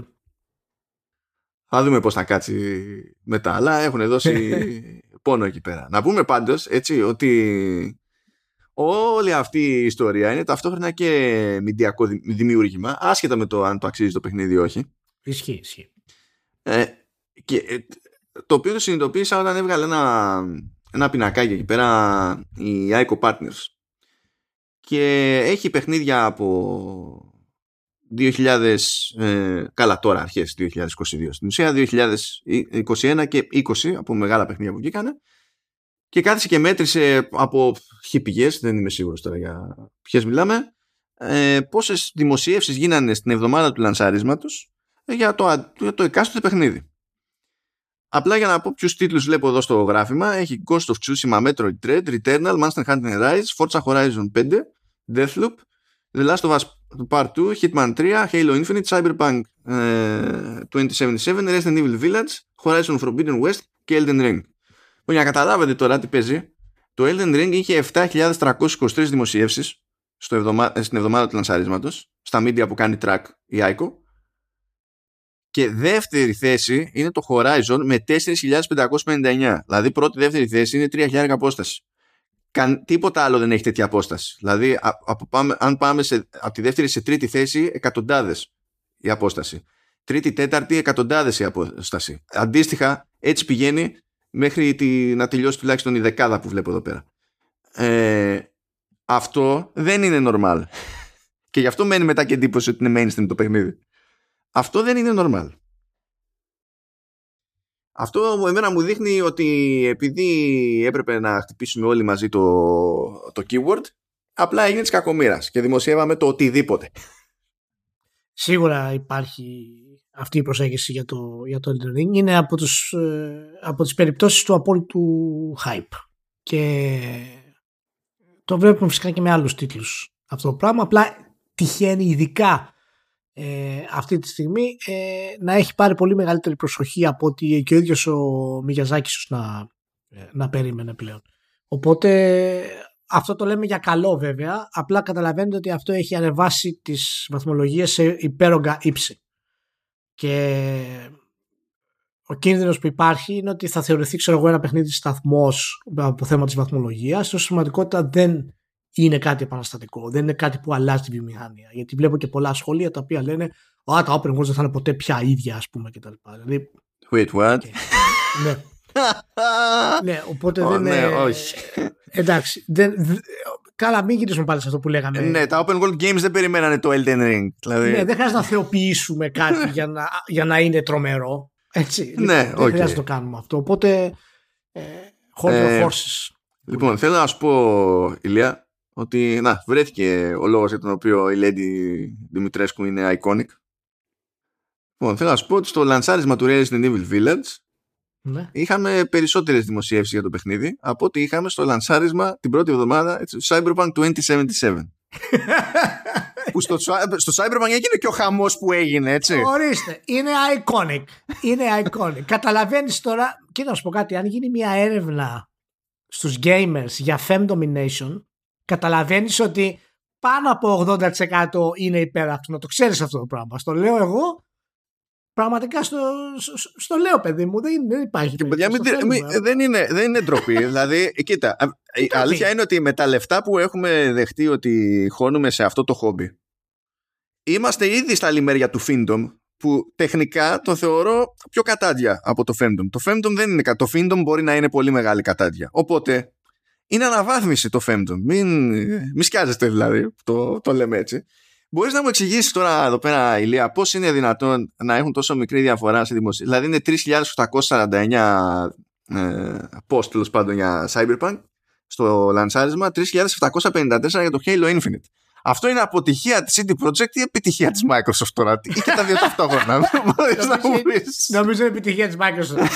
η CD Projekt έφτασε στα βάνη στη, στο marketing με το Cyberpunk. Δεν μπορεί να έκανε κάτι άσχημο. Το ξεφύλισε. Έφτασε στο απόλυτο, στο απόλυτο όριο. Νομίζω ότι είναι το ανέβασμα της Microsoft που περιμένουμε όλοι τόσο καιρό. Ωραία, φίλε, αλλά Deathloop παραπάνω. Καλά, ευτυχώς παρακάτω από το The Last of Us Part 2, αλλά το The Last of Us Part 2 κάτω από το Hitman 3. Deathloop πάνω από το Forza Horizon. Δηλαδή είναι κάποια πράγματα που πραγματικά δεν βγάζουν νόημα καθόλου. Ναι.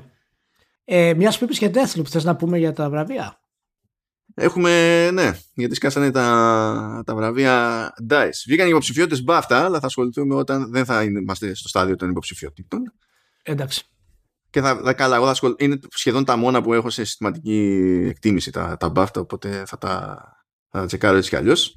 Αλλά δεν μπορώ να πω, καλά τα, πάει και, καλά τα πάνε και DICE. Game of the Year, it takes two.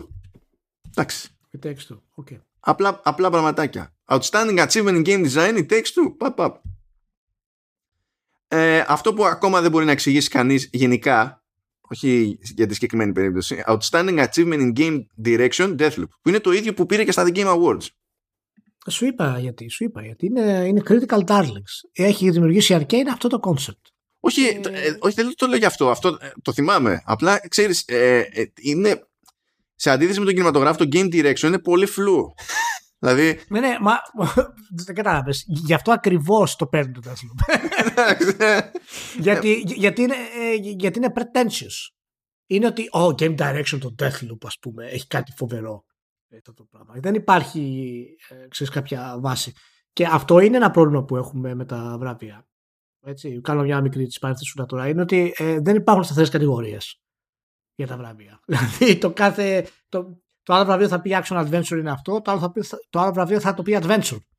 Ε, το, το ένα παιχνίδι, ας πούμε. Οπότε ε, υπάρχουν θεμελιώδη ζητήματα με τα βραβεία. Εκτός από μερικές κατηγορίες που είναι πραγματικά ε, γενικές. Το Game Direction εξαιρείται γιατί είναι χαοτικό.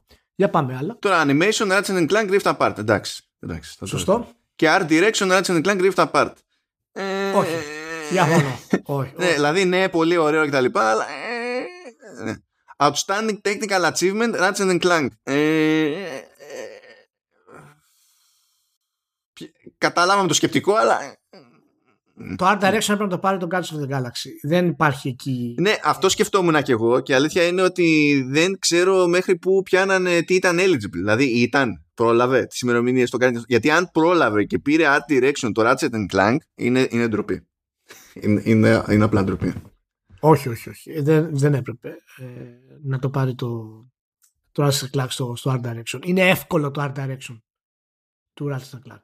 Είναι, είναι εύκολο. Ναι, ναι. Έτσι, ό, όχι εύκολο να το κάνεις, προφανώς θέλει τρομερό ταλέντο, αλλά το, το, το σχέδιο, η σύλληψή του είναι εύκολη. Παίζοντας το Guardians of the Galaxy, πηγαίνει σε άλλους κόσμους κυριολεκτικά. Το αισθάνεσαι αυτό το πράγμα. Είναι, είναι πραγματικά η φαντασία εκεί έχει ξεφύγει. Ναι, είναι, είναι χαζό, παιδιά. Είναι χαζό. Με πολύ ναι. εντυπωσιακό τρόπο. Τι άλλο είχαμε; Λοιπόν, Family Game of the Year, Ratchet Clank. Τώρα εδώ. Εντάξει, προχώρα το αυτό. Τι να το. Τι, δηλαδή, δεν... Εντάξει, είναι, ε. είναι, είναι PlayStation, most major brand. Ε, είναι φιλικό προς τα μικρά παιδιά, άρα θα το δώσουμε και αυτό. Outstanding achievement in original music composition, Returnal. Mm. Uh-huh. Mm. Original δεν ξέρω, αλλά, αλλά audio design μπορεί να το πάρει. Αυτό δηλαδή... ναι, audio design το πήρε. Και ε, ε, είναι, δηλαδή αυτό βγάζει όντως νόημα στη, στην Και για μένα ίσως θα έπρεπε να είναι και πιο. Δεν ξέρω καν αν ήταν υποψήφιο για game direction. Δηλαδή, αν είναι το game direction όπως το εννοούμε εμείς, ε, πιο παραδοσιακά, δηλαδή το, το πώς χρησιμοποιείς το σχεδιασμό για να προσφέρεις την, την εμπειρία. Το Returnal λειτουργεί πολύ καλά σε αυτό το κομμάτι. Καλύτερα από το, από το Deathloop, ας πούμε. Πάντως το audio design είναι απόλυτα προβλεπέ. Πρέπει να είναι το μόνο παιχνίδι εκεί έξω που είπε Α, ε, ας χρησιμοποιήσω ray tracing για τον ήχο. ναι, οπότε λες, οκ, μπράβο. Ε, outstanding, α, το, το πρόλαβε το Guardians of the Galaxy. Outstanding achievement in story Guardians of the Galaxy. Ε, τότε δώσε και το Artrek Αγκιόζη. Ναι. Ε, Adventure Game of the Year, Guardians of the Galaxy. Εσφιχτήκανε μετά. Εντάξει τώρα, και αυτό. Τέλος πάντων, εντάξει. Δεν παραπονιόμαστε γιατί πήρε βραβεία το Guardians of the Galaxy, η οποία είναι Το οποίο είναι αδικημένο ποικιλοτρόπως. Δηλαδή. Είναι αδικημένο και αδικήθηκε και από τις πωλήσεις και από ό,τι φαίνεται θα δυσκολευτούμε να δούμε τη συνέχεια του. Action Game of the Year, Halo Infinite. Τι να πω τώρα για αυτή την κατηγορία. Είναι... Δεν βγάζει νόημα αυτό το, το πράγμα. Δεν να λύσουμε την κατηγορία του Δεν βγάζει Game of the Year. Online Game of the Year, Halo Infinite. Why?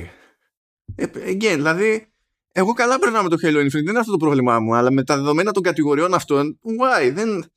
Ναι, Fighting Game of the Year, Guilty Gear Strive, εντάξει, δεν έχεις και άπειρες εναλλακτικές. Το μεταβάλει κάτω. Uh, Racing Game of the Year, Forza Horizon 5, επίσης δεν είχε συγκλονιστικέ εναλλακτικές. Uh, RPG of the Year, Final Fantasy 14 Endwalker. Mm-hmm. Ναι, αλλά γιατί όχι το online, δηλαδή. Δεν... Ναι. Ε, Sports Game of the Year Mario Golf, Superas. Μια χαρά. Μια χαρά. Να σου πω κάτι, από το να το έπαιρνε FIFA, NBA, λες ποιες φορές Mario Golf. Ναι, απλά το Mario Golf ε, Super Rush δεν πάει στο Family Game of the Year. Ναι, για κάποιο λόγο, ναι. Sports Game of the Year. Strategy Simulation Game of the Year, το κλασικό μπέρδεμα εκεί πέρα, Age of Empires 4. Εντάξει. Καλά, οκ, άστο, μην το σχολιάσουμε. Ναι, ναι, αυτό τώρα πάλι κατηγορία είναι παρανοϊκή. Προβλεπέ και παρανοϊκή. Immersive Reality Technical Achievement Lone Echo 2. Αυτό τώρα Immersive Reality εννοεί ο ποιητής VR. Ναι, ναι, ε, και αντίστοιχα Immersive Reality Game of the Year πάλι Lone Echo 2 από Ready at Dawn. Ε, πάρα πολύ καλό. Outstanding Achievement for an Independent Game Unpacking. Πάλι καλά, τους έχουν ταράξει στους κλόνους τους ανθρώπους εκεί πέρα. ε, εξαιρετικό, εξαιρετικό. Να, να δοκιμάσω οπωσδήποτε, είναι στο Game Pass. Ναι, ναι, καλά. Είναι, είναι ψιλοπαντού δεν είναι πλέον τώρα. Έχω, έχω Ναι, μάλλον, μάλλον ναι, απλά στο, στο Game Pass είναι, είναι free. Mobile Game of the Year Pokemon Unite. Εντάξει, ό,τι και να μου πεις εδώ πέρα, τις ίδιες διαφωνίες θα έχω. Outstanding Achievement in Character Resident Evil Lady Dimitrescu. Είπαμε, εξηγήθηκε. Λία τέλος. Για το τέλος μου το άφηνε, παιδιά, αυτό. το άφηνε για το τελευταίο, για το τελευταίο κομμάτι. Δεκτό! Το δέχομαι. Πες μου ποιον άλλο χαρακτήρα να βάλεις. Πες μου ποιον άλλο χαρακτήρα να βάλεις. Λέει Δημητρέσκου, σε παρακαλώ, μαστίγωσέ με λιγάκι. Όχι πάρα πολύ, γιατί δεν μπορώ να το πολύ το hardcore. δώσε, μου, δώσε μου κάτι να το χαρώ. Δώσε μου κάτι να το χαρώ. Εντάξει, παιδιά, και αν είστε του hardcore, μετά να ξέρετε ότι είναι σημαντικό το, το aftercare. Αν είστε ο δέκτης και δεν, δεν ασχολούνται μετά με το δικό σας aftercare, κάτι πηγαίνει στραβά σχέση. Απλά είναι μια φιλική συμβουλή, το λέω έτσι για την ιστορία. Μην αναρωτηθείτε γιατί πώς υπάρχει αυτή η ορολογία. Ξέρουμε τι ξέρουμε. Μην πλέον, όχι, μην το κάνετε. Κρύψε, κρύψε, κρύψε πράγμα. Κρύψε πράγμα. Κρύψε πράγμα. Μια που είπες κρύψε πράγμα, ε, ε, ε, Xbox in Japan. Λοιπόν, ε, ε, προέκυψαν δύο πράγματα σε απόσταση λίγων ημερών. Απογοητεύτηκα. Μετά από έξι χρόνια παρουσίας του Xbox στην Ιαπωνία, τώρα έγινε localized το Xbox Wire με τις επίσημες ανακοινώσεις και τα λοιπά στα Ιαπωνικά. Τώρα με, με δεδομένο ότι έχει καημό η Microsoft στην Ιαπωνία ότι έχει, είναι, παντελώ, είναι ουσιαστικά ανύπαρτη εκεί πέρα και και και τώρα μετά από 20 χρόνια κάνανε localized το επίσημο blog. Λες και μετά από λίγες μέρες ε, προέκυψε αναφορά στο που δημοσιεύει το, η εβδομαδία έκδοση του Φαμίτσου έτσι να κλάψουμε λίγο για το ότι το Famitsu, ένα περιοδικό για games, έχει και εβδομαδία έκδοση και η οποία λειτουργεί οικονομικά. Όχι απλά έχουμε... Ναι, OK. Okay. Ε, και λέει ότι από το πρώτο Xbox μέχρι σήμερα έχουν πουληθεί περίπου 2.000, 2.300.000 κονσόλες Xbox μέχρι και τις αρχές Φεβρουαρίου του 2022 ε, με την πλειοψηφία αυτών το 1,6 από τα 2,3 να είναι το 360 και καταλαβαίνουμε ε, ψιλογρήγορα γιατί γιατί έχει και μια κατάσταση με παιχνίδια που του Xbox έχουν πάει καλύτερα.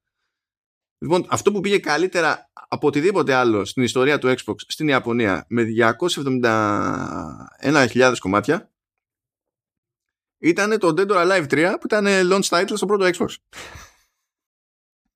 Απογοήτευση Απογοήτευση. Στην Ιαπωνία. δύο εκατομμύρια. Δηλαδή απογοήτευση. 20 χρόνια δύο εκατομμύρια. Ρε Microsoft. Ρε Microsoft. Δηλαδή κάνει μια επένδυση. Δεν γίνεται. Δηλαδή. Πιο πολύ θα πουλούσα εγώ. Πιο πολύ θα πουλούσα εγώ δηλαδή. Ε, και από εκεί και πέρα, ε, στην πρώτη πεντάδα, οι υπόλοιποι τέσσερις τίτλοι μετά το Dead or Alive 3 είναι τίτλοι του, του 360 και είναι Star Ocean 4 The Last Hope. Λες, μπορώ να το κατανοήσω αυτό. Με 208 χιλιάρικα. Tales of Vesperia με 204 χιλιάρικα και αυτό είναι πλήρως κατανοητό. Blue Dragon με 203 χιλιάρικα. Λες, είναι το Blue Dragon. Έχω φτάσει στην τέταρτη θέση και δεν υπάρχει το Lost Odyssey κάπου εκεί μέσα. Το κερατώσει η Ιαπωνία. Που ένιωσε με το Blue Dragon, αλλά σε έθιξε το Lost Odyssey. Και νούμερο 5 το The Last Remnant που Square Enix ήταν αυτό. 154 χιλιάρικα. Ε, το The Last Remnant ήταν ε, μούφα. Δηλαδή να το πούμε έτσι. Αυτό. Χώρια που και να μην ήταν μούφα, έτρεχε απογοητευτικά. Ήταν ε, τόσο συχνά slideshow που έλεγες γιατί το κάνω εγώ αυτό στον εαυτό μου τώρα. Αλλά ναι, πώς, δηλαδή 2,3 εκατομμύρια. Είναι Microsoft. Με, με, με βαριά καρδιά πραγματικά το λέω. Όχι γιατί η Microsoft την ίδια, αλλά είναι πολύ μικρό το νούμερο για οποιαδήποτε εταιρεία. Κρίμα. Είναι, είναι κρίμα. Θέλει, θέλεις σαν emoji αυτό. Θέλει σαν emoji. 20 χρόνια 2 εκατομμύρια. Δεν, δεν το πιστεύω πραγματικά. Κάποιο λάθος πρέπει να υπάρχει. Ο τίτλος του επεισοδίου θα είναι σαν emoji και δεν θα είναι η φράση σαν emoji, θα είναι το σαν emoji. Απλά να το, να το ναι. ξέρεις. Ε, το, το Xbox One είναι η κονσόλα που πούλησε λιγότερο. 114, σκάρτα 115 χιλιάρικα. Το οποίο γίνεται ακόμη πιο αστείο αν σκεφτούμε ότι το Series έχει πουλήσει 142 χιλιάρικα στο χρόνο που είχε. Είναι ένα χρόνο και κάτι. Και το Xbox One που ήταν εκεί πέρα 7 χρόνια πούλησε 114 χιλιάρικα. Φαντάζεσαι να είσαι μέλος της ομάδας Xbox Japan και να πηγαίνεις στο γραφείο και να ρωτιέσαι τι κάνεις; Δεν υπάρχει ούτε μία μέρα σε αυτούς τους ανθρώπους που θα ήταν ευτυχισμένοι. ούτε μία κάθε μέρα θα πηγαίνουν στο γραφείο θα είχε μία σωρό από mail τις οποίες θα τους κράζανε από το α ως το ω γιατί δεν πουλάμε παραπάνω. Πραγματικά τους λυπάμαι αυτούς τους ανθρώπους. Απ' την άλλη, αν τα βάλουμε κάτω, πλάκα πλάκα το 360 για τα δεδομένα του Xbox και, και λίγο γενικότερα, λίγο πιο πέρα από τα δεδομένα του Xbox, ψιλοπήγε η Ιαπωνία. 1,6 εκατομμύρια για ένα brand που η Ιαπωνία το είχε φτυσμένο είναι, είναι, είναι εντάξει, είναι cool. Δεν είναι πουλήσαμε 10 εκατομμύρια Switch, αλλά OK. Okay. Ξέρω εγώ. Anyway. Α, λοιπόν. Και τώρα τι έχουμε, έχουμε και άλλη, έχουμε και άλλη έρευνα εδώ πέρα. Παιδιά, οι κονσόλες πεθαίνουν, δεν ξέρω αν το έχετε καταλάβει. Το hardware πεθαίνει. Είναι, είναι σαν τα adventure. Απλά τυχαίνει να βελτιώνει το τζίρο κάθε χρονιά. Δεν ξέρω πώς συμβαίνουν αυτά. Είναι, κάτι δεν έχουν καταλάβει οι platform holders. Κάτι κάνουν λάθος και δεν τα κλείνουν τα μαγαζάκια. Λοιπόν, α, έβγαλε λοιπόν η Ampere ανάλυση εδώ πέρα ε, μερικά στοιχεία από μια γενικότερη έρευνα που έκανε για το κομμάτι των κονσολών στο, στο gaming. Ε, εντάξει, δεν πρόκειται να δούμε τη γενική την αναφορά διότι δεν είμαστε πλούσιοι.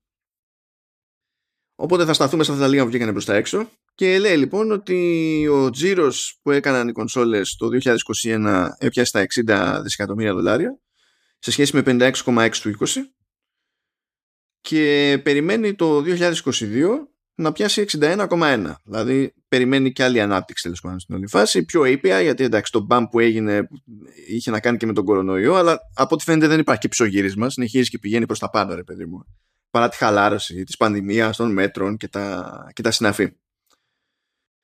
Αλλά έχει εδώ πέρα και ένα γράφημα με τα μερίδια των κατασκευαστών στις κονσόλες. Λέει τέλος πάντων ότι μέσα στο 2021 η Sony είχε το 46% άρα και την πρώτη θέση.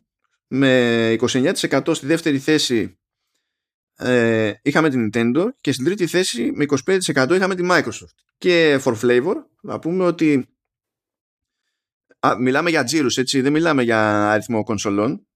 Είναι το μερίδιο του κάθε, του κάθε platform holder επί του τζίρου που είπαμε παραπάνω που ήταν 60 ναι. δισεκατομμύρια δολάρια. Ο συνολικός τζίρος. Ναι λέει ότι σε σχέση με το 20 έπεσε το μερίδιο της Nintendo από το 31 στο 29 και της Microsoft πήγε ε, από το 24 στο 25. Οπότε στην ουσία είναι σαν το 2% που έχασε η Nintendo να το μοιραστήκαν Sony και, και Microsoft κατά μία έννοια αλλά τέλος πάντων τα πράγματα είναι περίπου ε, μία ή άλλη. Οπότε 46 Sony, 29 Nintendo 25 Microsoft. Και θέλω να πεις ποιο, ποιο ποσοστό σου έκανε εντύπωση και γιατί. Ε, της Nintendo προσωπικά με έκανε εντύπωση. Το 29%.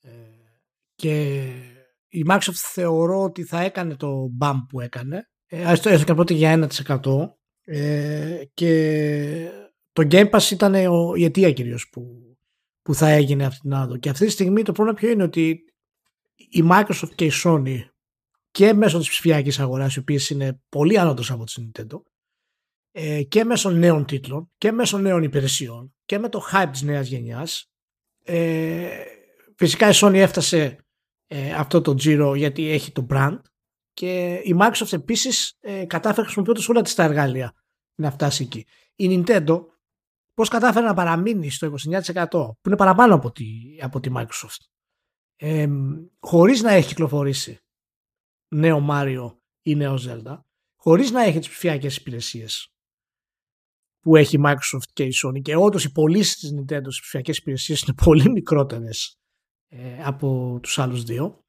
Ε, μου κάνει εντύπωση που παραμένει τόσο υψηλά και αυτό έχει να κάνει με το γεγονός ότι φυσικά οι τιμές στα παιχνίδια της Nintendo δεν πέφτουν τόσο πολύ όσο στους άλλους αλλά ε, το brand της είναι τελείως ε, κλειδωμένο ε, στο κοινό. Είναι δηλαδή κάτι, είναι πλέον αυτό το mainstream που λέγαμε πριν είναι αυτό που συντηρεί την Nintendo σε αυτό το κομμάτι. Είμαι σίγουρος ότι αν ποτέ μπορέσουμε να δούμε παραδείγματος χάρη μέσα σε αυτό το χρόνο πόσοι νέοι παίχτες και κάτοχοι είχαμε για το Switch θα εκπλαγούμε από το νούμερο. Πόσοι νέοι έρχονται μέσα στο, στο gaming ας πούμε μέσα της Nintendo. Οπότε πιστεύω ότι της Nintendo το νούμερο είναι μάλλον πιο ε, εντυπωσιακό μέσα στην, ε, στην όλη κατάσταση και δεδομένου ότι η παιδιά δεν έβγαλε και στην ουσία νέα κονσόλα, έτσι, όπως έχουν κάνει οι υπόλοιποι. Ναι, ισχύει. Επίσης θα ήθελα να σας ενημερώσω ότι ε, το 46% είναι αυτό που μπορεί να θεωρηθεί δεσπόδους στη θέση στην αγορά. Οπότε όταν γκρινιάζεται για το consolidation που πάει να το κάνει κάποιος που είναι στην τρίτη θέση με το 25%.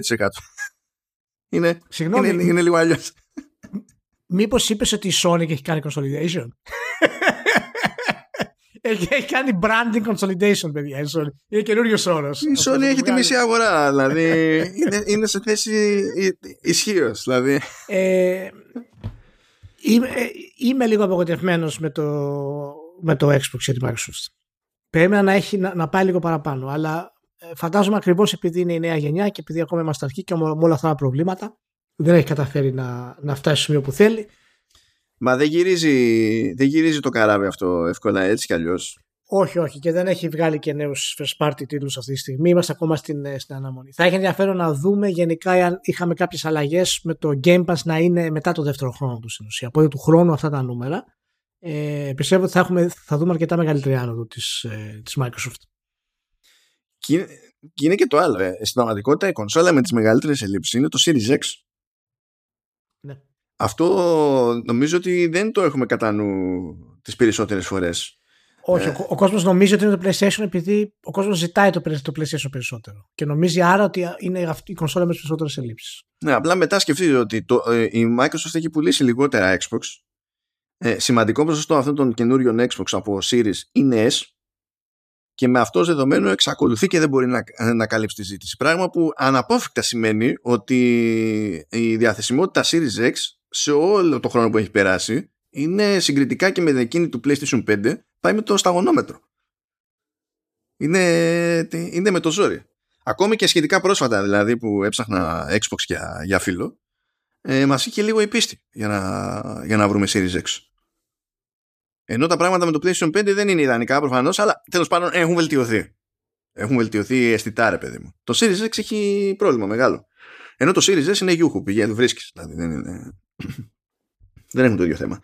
Πάμε όμως που έλεγες για services. Έχουμε services για να δούμε τη συνεισφορά βασικά του, του κλασικού software τέλος πάντων games content που λέει και των game services στο Giro 19% λένε τα game services και 81% είναι το, το όλο το υπόλοιπο το, το κλασικό σε αυτή τη, την περίπτωση. Ανέβηκε το 19% είναι πάνω κατά 4% έναντι του 20% ήταν 15% το 20% πήγε 19% του 21% και ενώ λέει υπάρχει συνεισφορά από το Nintendo Switch Online και από το PlayStation Plus δεδομένου ότι εκεί πέρα είναι κάπως πιο στάσιμα τα πράγματα για να δικαιολογήσουν τη, το jump του μεριδίου αυτού ε, φαίνεται ότι το μεγαλύτερο μέρος της βελτίωσης αυτής προέρχεται στην πραγματικότητα από την πορεία του Game Pass στη, στην όλη φάση. Πράγμα που σημαίνει βέβαια ότι είμαστε ήδη και στο στάδιο που δεν είναι όλοι με ένα ευρώ το μήνα.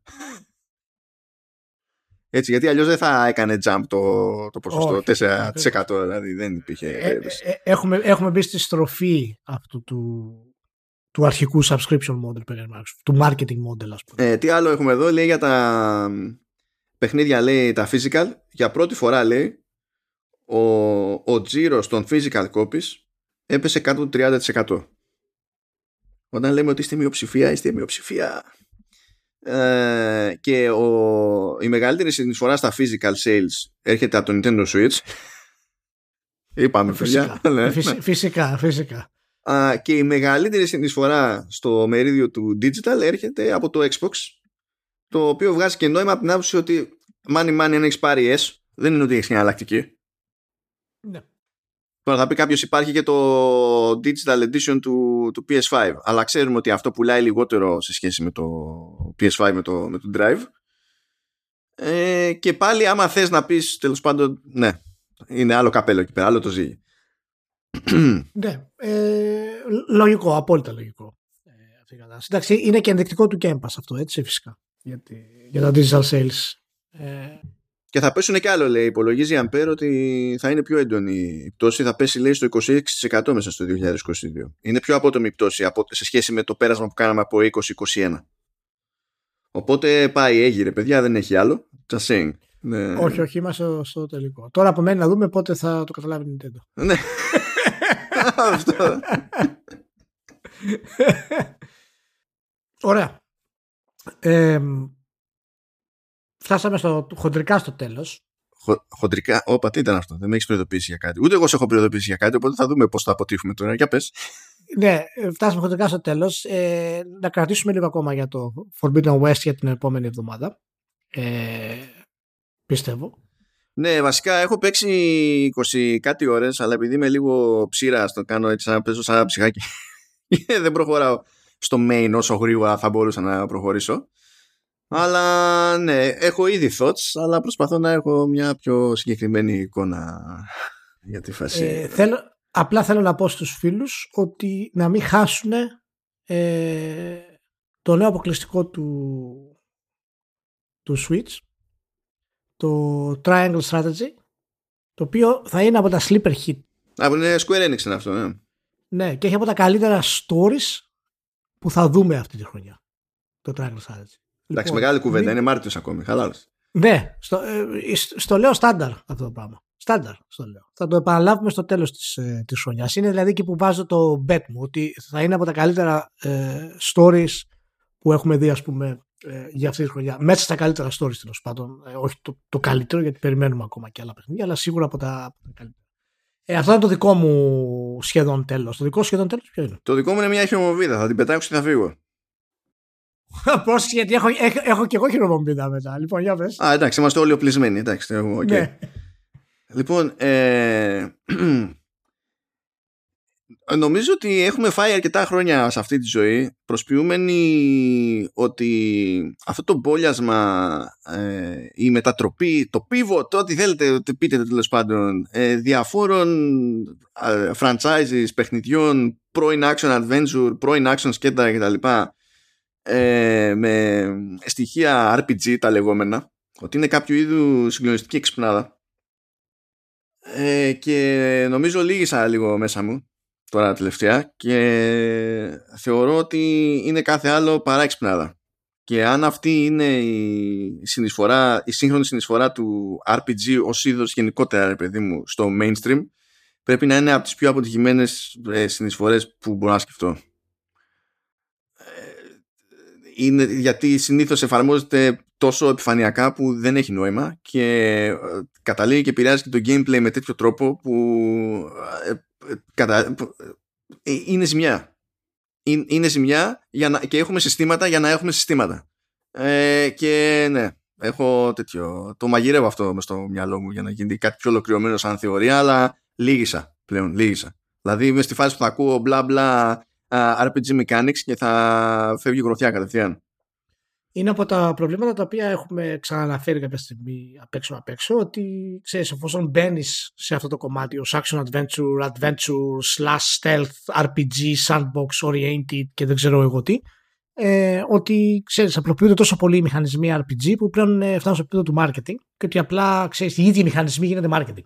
Έτσι όπως έχει γίνει η φάση τώρα μπορώ να καθίσω με straight face και να επιχειρηματολογήσω με τρόπο που να είναι τουλάχιστον λογικοφανής ότι το R-Type έχει καλύτερο RP από, από ένα σύγχρονο ας το πούμε RPG.